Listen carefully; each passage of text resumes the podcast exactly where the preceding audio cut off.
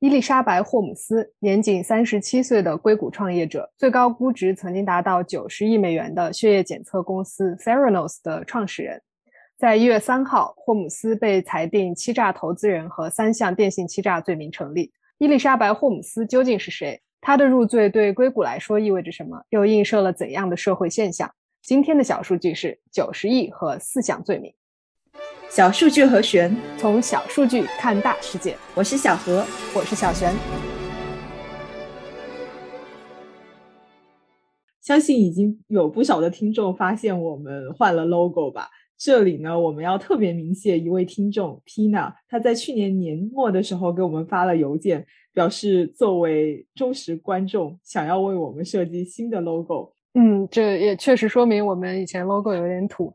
呃，Pina 的设计想法是冰山的一角，完全契合我们节目用小数据窥探大世界的这个理念。啊，新的一年呢，我们会改变一下我们的更新节奏，固定节目会每周四更新，再加上蹭热点的不定期加更。说到蹭热点，小何，你有没有看过《坏血》这本书，或者是二零一九年有一部纪录片叫做《滴血成金》？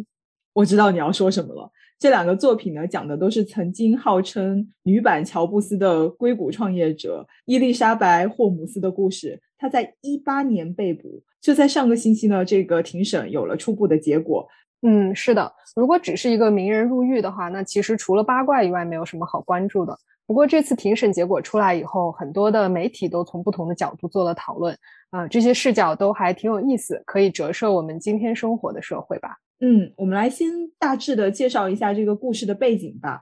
零三年的时候呢，十九岁的霍姆斯，他当时还是斯坦福大学大二化工专业的一名学生。他在那一年的时候呢，决定辍学创业，成立了一家血液检测公司，取名叫 Theranos。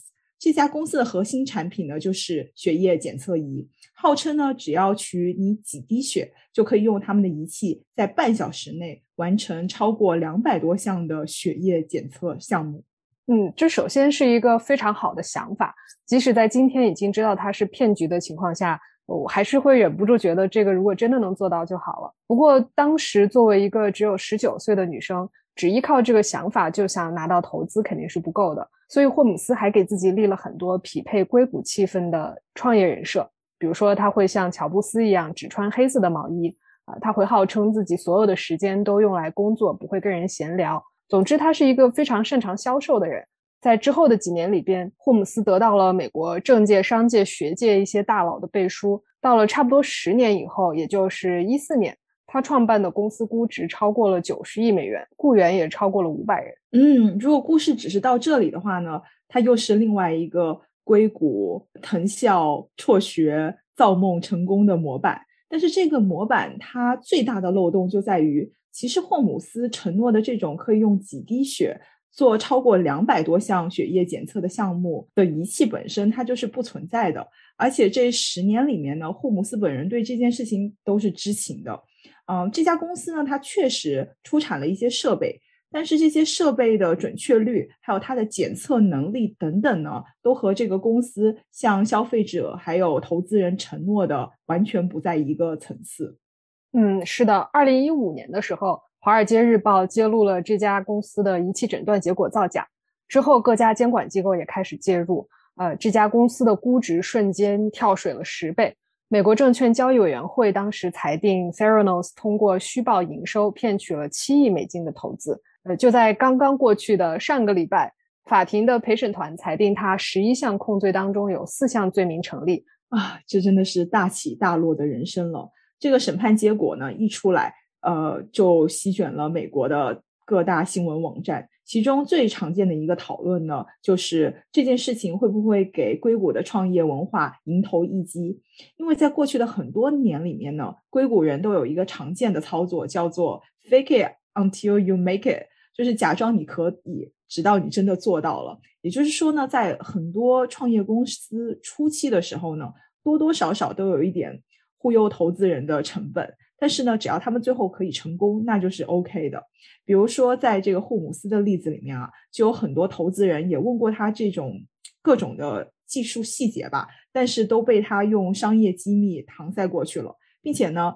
我觉得很多投资人其实和我们普通民众一样，会觉得药物还有医学有的时候就是一种奇迹，某种程度上呢，都是缺乏对医学一些很基本的常识。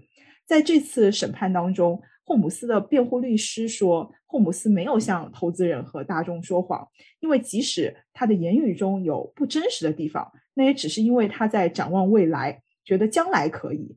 呃，而投资人呢，就是喜欢看这样。关于未来前景增长的故事，呃，最后呢，霍姆斯被定罪，也让人开始期待硅谷这种浮躁的文化会不会有所改善。嗯，关于这一点，我有看到不同的说法啊。有的人说这个判例会给创投圈，呃，将来在展望未来画大饼和欺诈这个中间设一条更明确的界限，告诉他们这个到什么程度就差不多就行了。嗯，但是也有人觉得硅谷的文化不会被动摇。这个是因为霍姆斯被控十一条罪行，最后只有四条被定罪，剩下的七条未被定罪的里边有一条是欺骗消费者。霍姆斯在法庭上面说，他当时是被自己的员工骗了，以为这个仪器是靠得住的啊。那他作为创始人外出去融资的时候，当然是要讲最好的可能性。陪审团接受了这个说法，认为他没有欺诈消费者。很多人认为霍姆斯可以在这一条上面脱罪，反而是给硅谷或者说创投圈树立了一个对消费者说谎也没有什么不行的这样的榜样。关于这一点呢，还有评论说，富人只不过是损失了一点小钱，但是使用了霍姆斯公司产品的消费者和患者才是真正的受害者。比如说，因为仪器不靠谱，他们当中有一些人误认为自己得了艾滋病，但是这个罪行的认定仿佛是在说，只有有钱人才配拥有正义。比如说，拍《滴血成金》这部纪录片的导演在接受采访的时候就说，他对庭审的结果非常失望。他拍纪录片不是为了替少数的有钱人保护财产，而是想要讨论在面向消费者的时候，这些画大饼的创业公司他们的道德红线应该画在哪？嗯，我自己很同意这个导演的说法。我甚至觉得，如果这次不是因为触及到了投资人的利益，只有普通消费者是受害者的话，他本人可能最后并不会有牢狱之灾，因为一切都可以，嗯，甩锅给公司还有工程师。嗯，但是呢，这家公司在创办之初之所以能够吸引到这么多的眼球和融资，也是因为。